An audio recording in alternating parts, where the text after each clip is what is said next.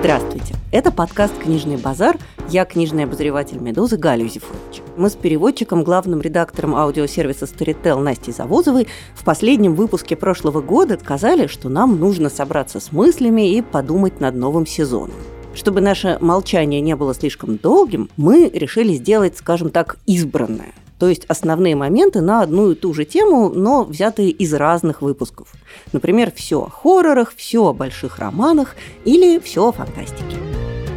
Этот эпизод о викторианской и неовикторианской литературе.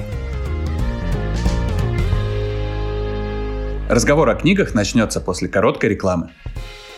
Гулять пешком хочется все чаще.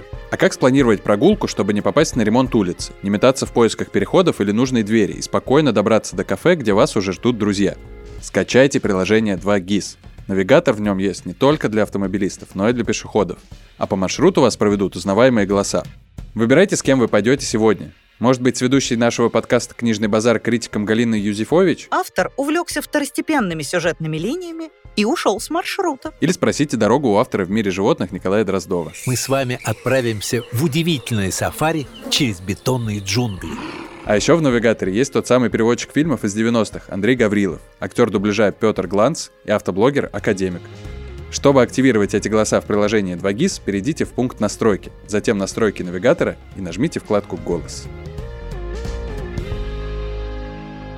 Удивительным образом викторианский роман, сформировавшийся, понятное дело, в середине и второй половине XIX века, оказался, пожалуй, самым влиятельным типом романа на протяжении всей последующей истории литературы. Я бы сказала, что вообще для романного жанра викторианский роман – это мама, папа, волшебница крестная, еще куча каких-то милых родственников. Как у Карлсона и тетя Августа. И тетя Августа, безусловно. Действительно, сегодняшнюю современную литературу, в первую очередь романный жанр, совершенно невозможно представить без его викторианских корней. Удивительным образом он дал потомство в таких разных областях, как фантастика, стимпанк, как детектив, как любовная проза. Ну, в общем, черт лысый в ступе. Все современное романное творчество так или иначе, буквально как из шинели Гоголя, сомкнутыми рядами выходит из викторианского романа. Да, вот если мы посмотрим на любой современный роман в жанре семейная драма, семейная история, то мы увидим, что вот это вот уже привычное нам совершенно изложение событий, когда у нас есть какие-то люди, эти люди в какой-то момент поженились, объединили две семьи, не всегда друг с другом хорошо сопрягающихся, нарожали каких-то детей.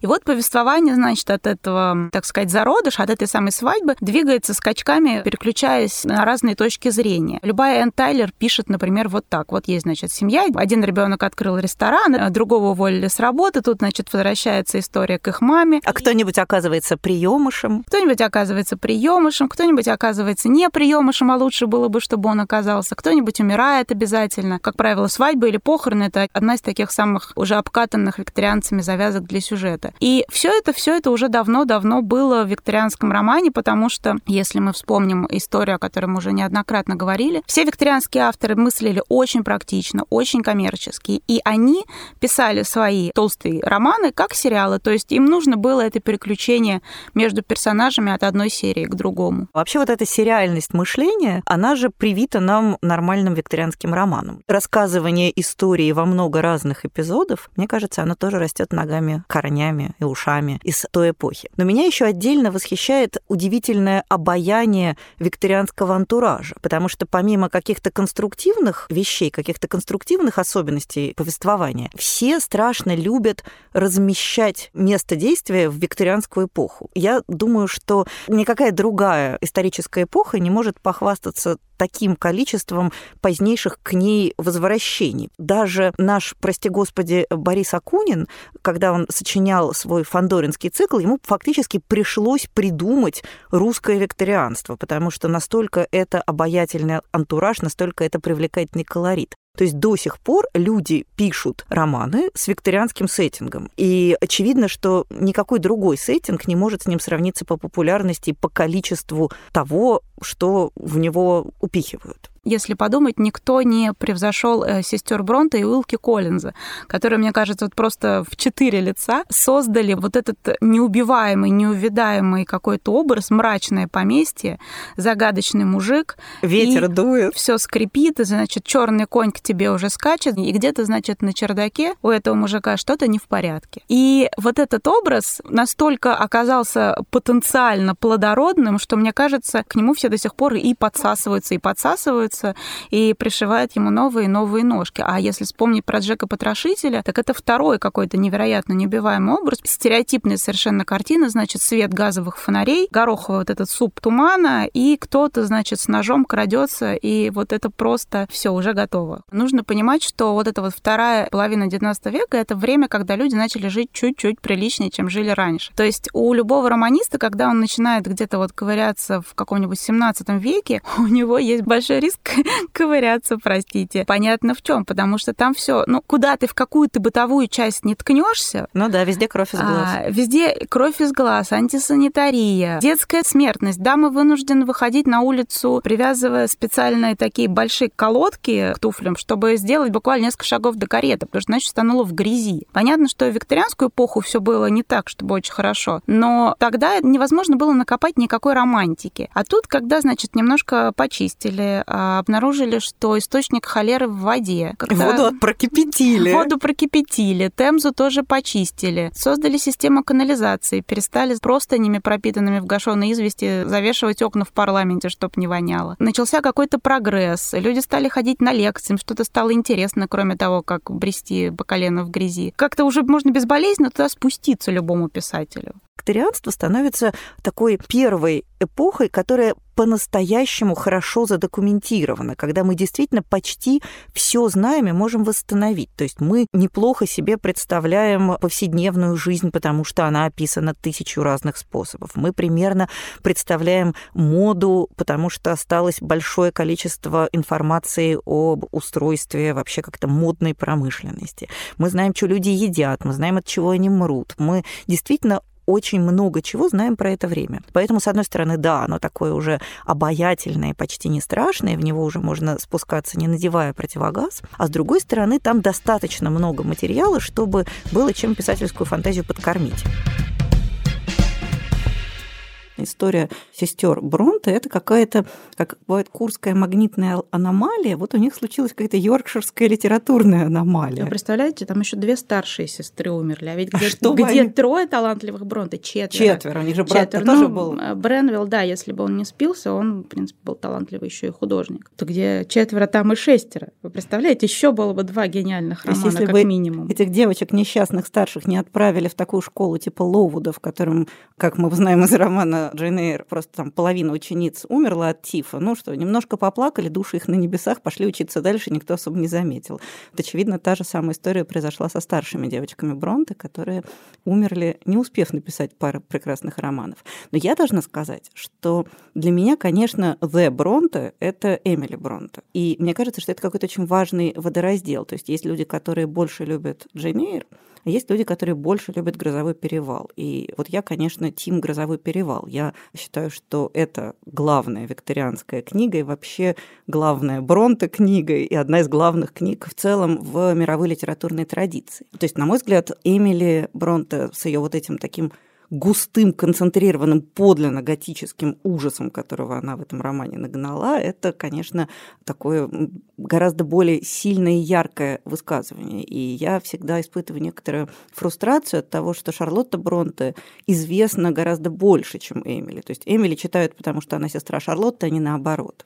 Ну, потому что Шарлотта Бронте — это девочка, которая выжила на самом деле.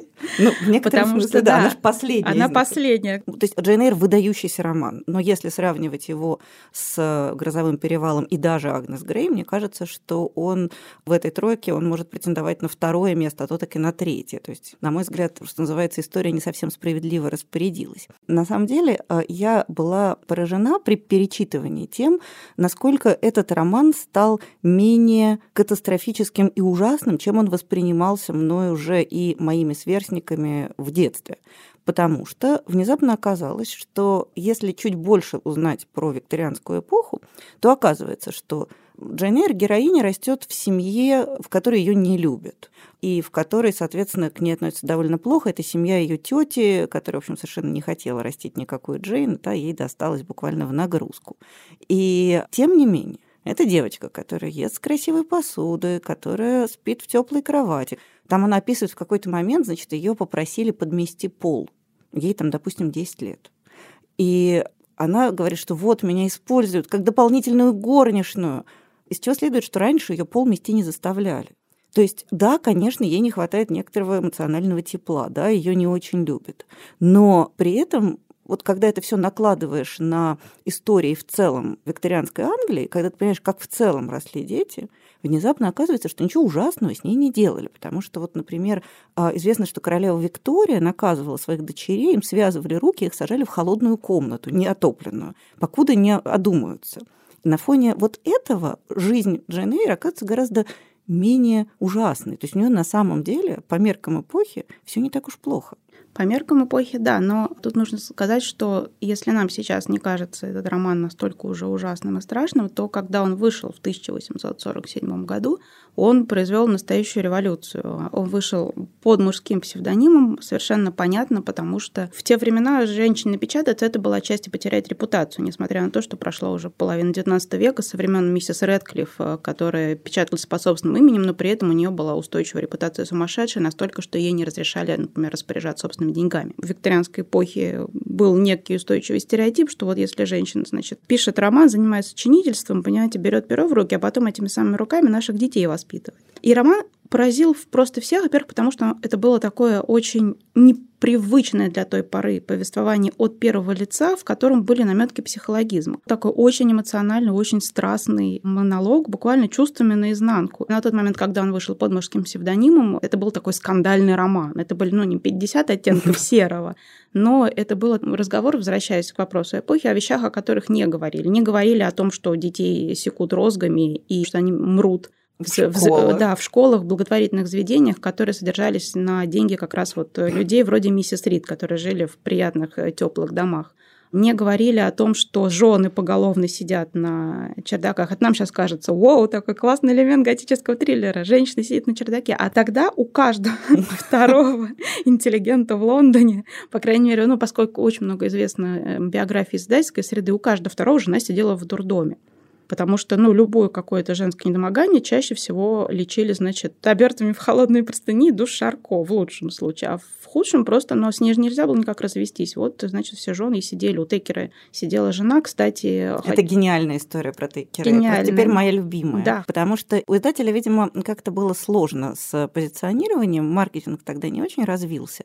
Поэтому издатель Шарлотты Бронте, он долго колебался. Поэтому книга вышла под мужским псевдонимом, но с подзаголовком автобиографии. Шарлотта Бронте жила в своей деревне в Йоркшире, и она оттуда, сидячая в своем Йоркшире, страшно восхищалась творчеством Уильяма Теккерея. И от общего восхищения она решила книгу посвятить Уильяму Теккерею с благодарностью, потому что он прочел ее рукопись, как-то эту рукопись похвалил, и вообще был такой небесный патрон. Но проблема состояла в том, что основной твист в романе Джейн Эйр состоит в том, что у возлюбленного главной героини, благородного и прекрасного мистера Рочестера, не все в порядке. Он предлагает Джейн... Прошу прощения, не все в порядке с чердаком.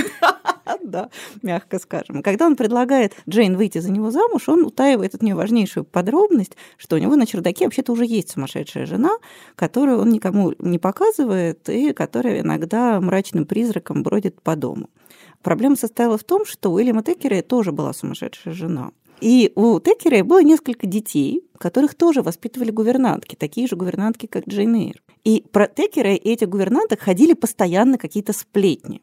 И тут выходит роман, написанный от лица женщины, озаглавленный автобиография, посвященный Теккерею и содержащий фактически грязные подробности его интимной биографии. Конечно же, вся лондонская публика радостно сочла, что это вот буквально скандалы, интриги, расследования, какая-нибудь любовница Абрамовича опубликовала сенсационные мемуары. Так это и было воспринято. При том, что Шарлотта Бронте сидела по-прежнему в Йоркшире и вообще не понимала, из-за чего кипиш. Вот. А Теккерей, конечно, упал в обморок, проклял и Шарлотту Бронте, и книгу, вообще все на свете. И умолял, сначала он умолял, потом уже Шарлотта Бронте умоляла снять это посвящение с книги. Но поздняк метаться, потому что уже тираж отпечатан, надо продавать, и поэтому, в общем, репутация Теккерея благодаря или по причине романа Джейн Эйр сильно пострадала. И еще одна очень, как мне кажется, важная вещь, растущая тоже из викторианской эпохи, в первую очередь, конечно же, из такого колониального романа, это история про дальнее странствие. Потому что фактически по-настоящему роман о дальних землях, о других цивилизациях, о путешествиях, о приключениях, связанных с этими путешествиями, он же тоже восходит к этой эпохе. Мне вот, например, кажется, что классические фантастические романы, которые описывают путешествия к другим планетам, они в значительной степени строят, ну, грубо говоря, по модели условного «Острова сокровищ» Стивенсона, когда действительно все то же самое происходит просто в другой среде, то есть модель остается та же самой. Вообще викторианская эпоха – это эпоха удивительной двойственности. С одной стороны, значит, у нас идет невероятное открытие всего. Вот куда ты не двинешь, попадешь то в Дарвина, то какого-нибудь изобретателя электрической лампочки, изобретателя телеграфа, усовершенствователя телеграфа. Но тут столкновение двух начал, потому что с одной стороны, все такое суперрационально, а с другой стороны, никто, кроме викторианцев, так истово и так любовно не верил в эльфов, фейри, привидения, то, что родственнички приходят там поговорить. Такой расцвет вот этих мошенников, которые, значит, за огромнейшие деньги собирали целые толпы и приклеивали колесики специальные такие к столу, чтобы можно его было буквально, вот ты нажимаешь рычажок буквально одной ногой, и он у тебя летает. А в это время ручки-то вот они все держатся, сидят, значит, вокруг. Сколько всяких этих попыток было заснять эльфов. И вот этот, мне кажется, такой клэш, такое столкновение двух этих реальностей, оно реально дало фантастику, потому что викторианцы, они реально жили сразу в двух мирах. То есть не было ничего необычного в том, что доктор Джекил в какой-то момент превращается в мистера Хайда, потому что, ну, такое вполне могло быть. Да, и в этом смысле, мне кажется, очень репрезентативная фигура, это, конечно, сэр Артур Конан Дойл, который, с одной стороны, писал суперрациональные детективы, в которых вообще просто никакого намек на что-либо мистическое был недопустим, и собака Баскервилей не имела шансов оказаться натуральным привидением, и в то же самое время он был страстным, убежденным спиритом, верил в чёрта лысого в ступе, был самым большим энтузиастом фотографирования духов, потратил какое-то астрономическое количество бабла на всевозможных медиумов и просто считал, что вот это тоже, на самом деле, область рационального, просто она еще пока не освоена и не описана. И ничего в голове у него не вступало в конфликт. И действительно, вот из вот этой двойственной природы викторианства, конечно, растет страшная популярность этой эпохи в фантастической литературе. Викторианство обладает еще такой очень привлекательной эстетикой, то есть оно кажется нам красивым. Понятно, что можно взять книжку Питера Акрейда про Лондон и прочитать там все мыслимые и немыслимые ужасы, которые сопровождали викторианскую эпоху, и начиная, не знаю, от каких-то адовых сексуальных перверсий, которые сегодняшнему человеку не могут присниться в кошмарном сне, и заканчивая действительно довольно жуткими антисанитарными условиями. Но, тем не менее, все равно чисто визуально, чисто эстетически эта эпоха кажется нам привлекательной. А ведь, кроме всего прочего, есть же еще огромный пласт викторианской литературы, который можно каким-то образом переосмыслять, перелицовывать и надевать заново. Например, есть писатель Дэн Симмонс, который берет недописанный роман Диккенса «Друд» и на основе этого романа фигачит собственный роман, в который он инкрустирует и Уилки Коллинза, и самого Диккенса, и их творчество, и на основании этого приема создает нечто совершенно новое. То есть количество разного рода обработок и перепевок викторианской литературы, оно, по-моему, неисчерпаемо. Понятно, что, там, скажем, какой-нибудь «Обладать» Антонии Байетт, это роман несколько, ну, скажем так, более высокого полета, чем упомянутый «Друд» Симмонса, но при этом в основе лежит ведь то же самое, попытка расширить, достроить и как-то художественно переработать викторианский канон литературный. роман Байетт «Обладать». Роман, который разворачивается сразу в двух исторических пластах. Один, такой условно-современный, сейчас уже тоже такое изрядное ретро, это 80-е годы 20 века. В нем рассказывается история двух современных молодых филологов, которые исследуют творчество поэтов викторианской эпохи. Есть молодой человек, которого зовут Роланд, и он занимается творчеством великого выдуманного поэта по имени Падуб. И есть молодая исследовательница, которая занимается творчеством викторианской поэтессы Кристабель Ламотт. Их исследования пересекаются, потому что в какой-то момент выясняется, что у этих двух поэтов в прошлом был тайный роман, который они тщательно скрывали от всего мира. Собственно, историческая часть этого романа – это история вот этих двух поэтов, их странной запретной любви со всеми прилагающимися викторианскими параферналиями. Всегда ждала возможности сказать это слово. Эти две линии оказываются сначала параллельными, потом они начинают причудливым образом переплетаться, отражаться друг в друге. Отношения современных исследователей оказываются некоторым образом такой улучшенной проекцией отношений объектов их исследования. В современной линии добавляется немножко детектива, потому что не только эти исследователи взяли след и открыли такую удивительную подробность биографии, но и другие тоже пытаются оторвать себе кусок этого академического пирога. То есть, с одной стороны, современный академический роман, с другой стороны, глубинное исследование какой-то такой викторианской социокультурной жизни. Байетт – это такой очень редкий на писательской сцене персонаж, и в случае как с Донной Тарт, когда люди просят, нет ли второго щегла, и приходится отвечать «нет». Так и в случае с Антони Байетт на вопрос, есть ли еще такой классный, отличный роман «Обладать», приходится тоже ответить «нет», потому что Байетт и как писатель, и как личность такое довольно уникальное явление. Она писатель с очень серьезной академической подготовкой, и эта подготовка какая-то всеобширная и всеобъемлющая. Когда ты читаешь Байетт, у тебя ощущение, что ты сидишь в огромной-огромной библиотеке, как в колодце, и она на тебя просто сбрасывает и сбрасывает новые огромные книжки и какие-то свои знания. Но при этом это не скучно, она не грузит своими многочисленными познаниями, она просто знает настолько много, что, грубо говоря, она не может ничего сказать, сразу не уплотнив свое высказывание вот этой своей огромной подготовкой. Кроме того, что она прекрасна сама по себе, она еще и крайне такой титулованный автор. В 1990 году за свой роман «Обладать» она получила Букеровскую премию, а ее второй, наверное, самый известный роман «Детская книга» вошел в шорт-лист Букеровской премии. В общем, так или иначе, все равно Антония Байетт имеет такой статус гранд-дамы английской литературы. Она очень важна и заметна на английском литературном небосклоне. Самое важное в романе Байетт, почему он так невероятно стал заметным в 90-х годах, это то, какими способами она создала вот эту объемность. И это достигается за счет того, что Байетт мастерски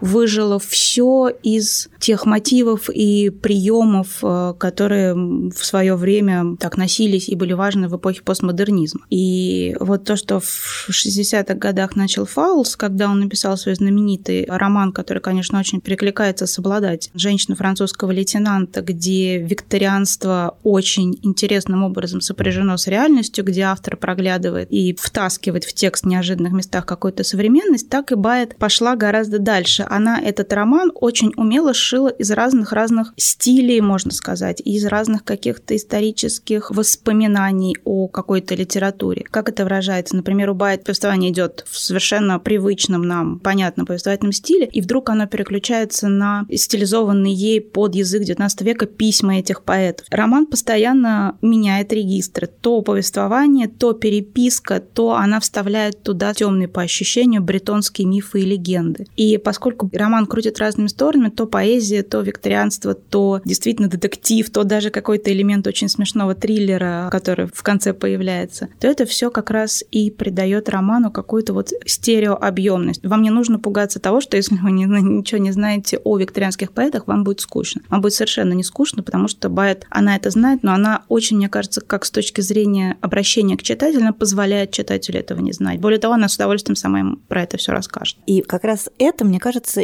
и отличает романы Байетт от многих других постмодернистских текстов, которые сразу ставят читателю некоторый входной барьер. То есть не читал Пастернака... Бальзак. Ну да. Ну, в общем, короче, если у тебя есть сложности с рефлексией творчества Пруста, то, пожалуйте, на выход. Байетт этого осознанно, намеренно не делает, то есть ее роман, он одновременно и высокоинтеллектуальный, высоколобый и все такое, и в то же время предельно демократичный. То есть это роман, который в самом деле разговаривает с читателем, с одной стороны, без снисходительности, а с другой стороны, без вот этого требования, что ты сначала, пожалуйста, надень пуанты, подпрыгни 3 раза, и вот тогда мы, глядишь, с тобой поговорим. Но вот Байетт, скорее, она достраивает эту эпоху, потому что она у нее, на самом деле, Байетт во многом викторианская писательница, потому что она точно так же, как ее герои, точно так же, как все викторианцы, она увлечена вот этими минералами и моллюсками, и легендами о мелюзине, и всем на М. Она эту эпоху возвышает, а очень многие писатели, которые кинулись, значит, преподать к викторианской эпохе как источнику какого-то писательства, они ее старались как раз деконструировать и свести на нет, потому что у викторианской эпохи, ну, вот если брать какую-то литературу, у нее, фигурально выражаясь, не было зада вообще. То есть она была такая очень классная, очень чистенькая, а там же было много всего. И вот в постмодернизме многие писатели начали как-то открывать... просто самый зад. Нет, они просто взяли вилы и, знаете, такие начали поднимать читателям глаза просто вот в режиме конвейера. Они такие, как? В викторианской эпохе только супер-гетеросексуальная любовь. Нет. На самом деле нет.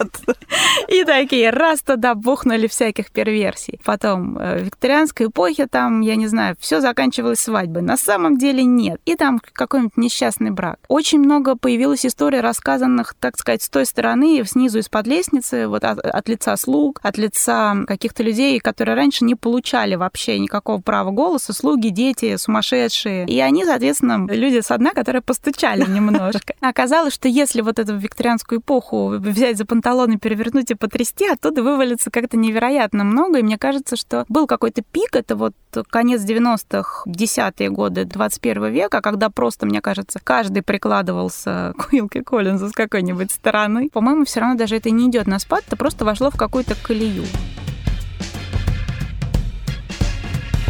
Со стороны кажется, что, наверное, довольно просто написать неовикторианский роман, потому что, конечно, викторианская эпоха, она богата на разные истории, на разные факты, на разные события, столько всего известно. И это такая очень, опять же, осязаемая эпоха. Очень-очень много всего. И поэтому после Байетт случился, конечно, бум жанрового направления неовикторианы, но, к сожалению, повторить успех Байетт, как мне кажется, оказалось не под силу никому. Для того, чтобы написать такой огромный роман с настоящим ощущением эпохи, нужно быть Байетт или нужно знать столько же, сколько она. Немного, как мне кажется, это удалось Мишелю Фейберу в его романе «Багровый лепесток и белый». Я, если честно, его не люблю, потому что он представляет собой другую сторону неовикторианского вот этого всего направления. Если у Байетт она воссоздавала эпоху в ее каком-то невероятном величии и в ее какой-то невероятном интересе к жизни. Ну да, там жести, в общем, такой викторианской почти нет. Особо жести не было. У нее такое очень правильное викторианство. Не сахарное, а такое вот совершенно огромная. Она показывает эту эпоху как действительно эпоху, которая до сих пор продолжает формировать современную Англию. А Фейбер пошел по другому пути. Его задачей было как раз показать исподнее викторианство, перевернуть все с ног на голову, дать возможность и право высказывания маргинальным персонажам. Вообще задрать юбки всем этим чинным викторианским дамам. Задрать юбки и показать всем задницу. И он, конечно, тоже очень плотно, очень объемно воссоздал эпоху, но его викторианство — это такое викторианство, в которое нужно входить в резиновых сапогах, потому что там грязь, там проституция, там невыносимые семейные отношения, там психоз, истерия, обман, насилие, и все это 800 страниц. То есть это, по-своему, такой тоже очень монументальный роман, но к нему нужно подходить с особым настроением. Ну, на самом деле, влияние Байетт, конечно, еще очень видно в том, насколько до сих пор, после «Обладать» прошло уже 100 миллионов лет, англоязычная критика до сих пор надеется найти новую Байетт. И вот, например, скажем, громкий успех романа Дианы Сеттерфилд «13-я сказка», я посмотрела на блёрбы на обложке. Новая Байетт народилась. То есть роман, вышедший через там, почти 20 лет после выхода романа Байетт, до сих пор позиционируется как «сейчас мы вам найдем новую Байетт». Если честно, один этот блёрб все равно продает роман, потому что люди купят в надежде, что может быть что-то такое еще есть. Мне в этом смысле, например, очень нравятся некоторые такие неовикторианские фантастические романы, скажем, какие-нибудь «Врата Анубиса» Тима Пауэрса. В принципе, это история про попаданца, про филолога, специалиста по викторианской литературе, который некоторым случайным стечением обстоятельств попадает в викторианскую эпоху. И, конечно же, это такой роман, который отыгрывает все викторианские штампы. То есть там есть страшный предводитель уличных преступников, такой загадочный и зловещий. Там, конечно же, действуют все викторианские поэты, включая Байрона. Там обязательно есть такие готические, жутковатые викторианские проститутки, без которых, по-моему, уже ни один роман не может нынче существовать. Тим Пауэрс делает это абсолютно рефлексивно, и мне кажется, что вот именно этот канон, он является не только для русского читателя, даже, я бы сказала, не столько для русского читателя, таким абсолютным эталоном комфортного чтения. О, проститутка, о, принц воров тоже на месте, ну, слава богу, газовые фонари, смог, зловоние обязательно, значит, все в порядке, спите, жители Багдада. То есть вот этот набор элементов успокоительных оказывается каким-то очень таким эталонным набором кирпичиков, и, соответственно, читатель туда ныряет вслед за писателем, потому что там комфортно.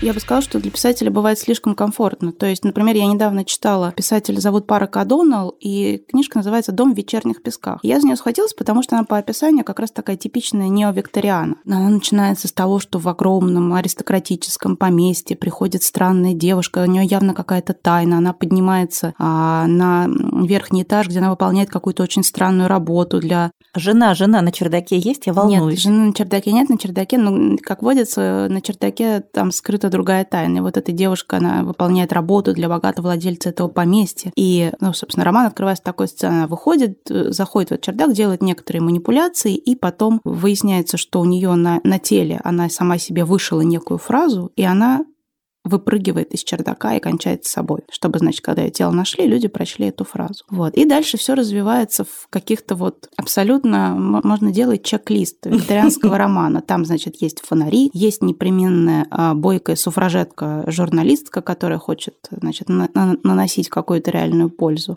Есть такой суровый инспектор, буквально такой диккенсовский, и, не знаю, какой-нибудь инспектор Баттл из Агаты Кристи. Есть юноша с трагической романтической истории, есть загадки, пустоши, мрак, поместье и, конечно же, фантастический элемент. И я могу сказать, что, казалось бы, ты берешь уже проверенную такую историю, ставишь все маячки, а она не срабатывает, потому что книжка ужасная. Внутри нет ничего. И мне кажется, вот это вот основная ошибка, когда автор хочет укрыться вот в этом вот 19-м прекрасном веке. В домике. Он забывает, что в домике надо, не только стены поставить, что в домике уже, в этом теремке уже дофига всех живет, и, в принципе, нужно как-то что-то обозначить свое. Нет, здесь такая скорее история, что у тебя стоит посреди домика симпатичная, я не знаю, какая-нибудь козетка, но стены не законопачены, в принципе. И, как говорила моя бабушка, ты сидишь без порток, но в шляпе. Да. Тебе дует в спину, но ты зато на аутентичной козетке 19 века. Романы и Байетт, и Фаулза, как такие абсолютные эталоны, они хороши как раз не только, что в них есть вот это вот постмодернистское отстранение и, скажем так, попытка приблизить эпоху к читателю, но в них есть еще осколки настоящего романа XIX века. Потому что у Фаулза не только там «Женщина французского лейтенанта», но, скажем, какой-нибудь «Волх», написаны ровно так, как мог бы быть написан роман XIX века, очень неторопливо, очень плотно. Эта плотность, осязаемость текста, она идет на самом деле с 19 века, не только потому, что писателям платили за объем, и нужно было обязательно, если твоя книжка продавалась, нужно было выполнить норму в три тома, то есть желательно разогнать это сериалом на несколько лет, но и потому что плотность времени была другая, его было как бы по ощущениям больше, и можно было позволить себе сесть и написать огромный роман. Почему так прекрасно Байетт? Потому что, когда ты открываешь свой роман, ты действительно там остаешься в это время, у тебя время замедляется, потому что никто никуда не спешит. Моя претензия, поскольку я очень много читала неовикторианских романов и исторических романов, моя претензия в основном тем, что там вроде бы все работает по законам прошлого, а время бежит быстро, слишком все быстро. Может быть, мне кажется, писателям... Перестали платить за объем. условием, в принципе, надо поставить точку после слова «платить». Перестали платить. Но... Знаете, Настя, я бы поставила после «перестали». Писателям перестали, потому что дальше можно подставить любой другой глагол. Но платить, конечно, в первую очередь. Вот.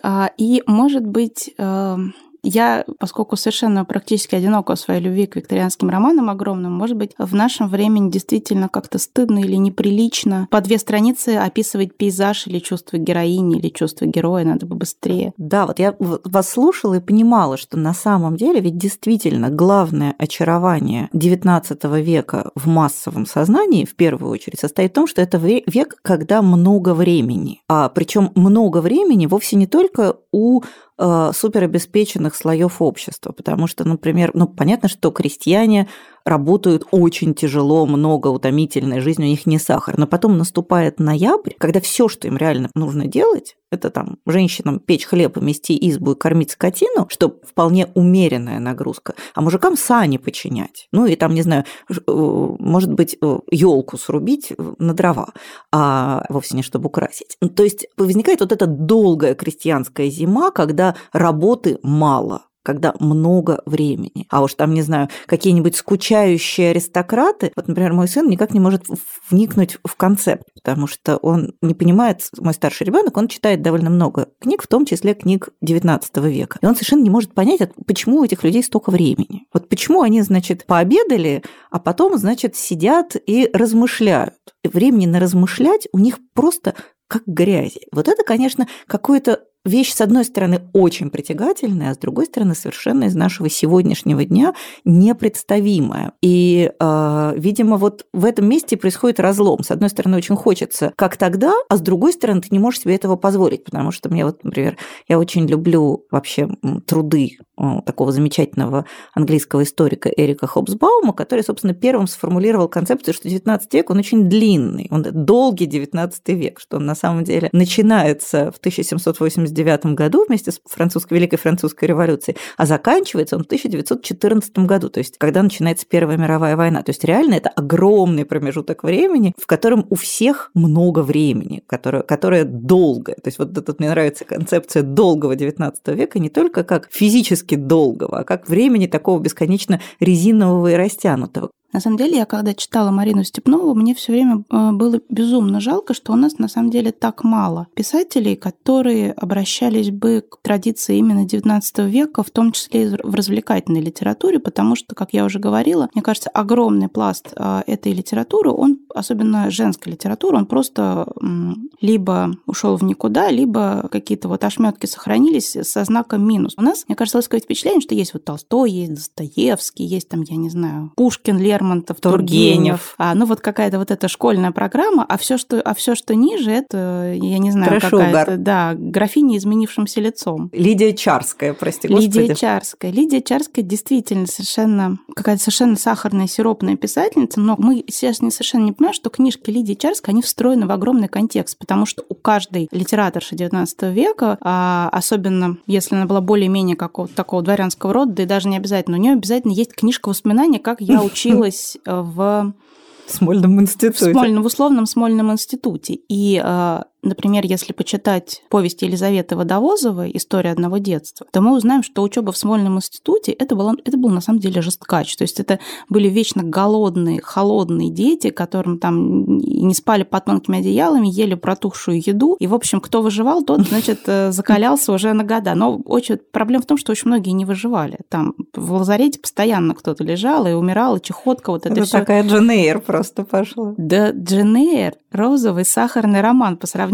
Вот почитайте Елизавету Водовозову, на самом деле мне произвела книга какое-то невероятное впечатление, когда такой думаю, сейчас я почитаю прекрасного XIX века. А открываешь, и она, значит, пишет, что вот у них была прекрасная семья, отец, они такие были довольно зажиточные, 13 детей, все живы. И вот тут в 1948 году эпидемия холеры, умирает отец и 8 из 13 детей. И остается мать, которая вообще, обычная такая барынька, она ничего не умела делать. И тут ей пришлось, она была воспитанница как раз такого института, она закаленная была женщина, ей пришлось брать этих 5 детей и в одиночку поднимать огромное вот это хозяйство, и она его подняла. Правда, все дети покалеченные были в итоге, потому что детство Елизаветы Водовозовой, это, знаете, это такая маленькая жизнь на стероидах.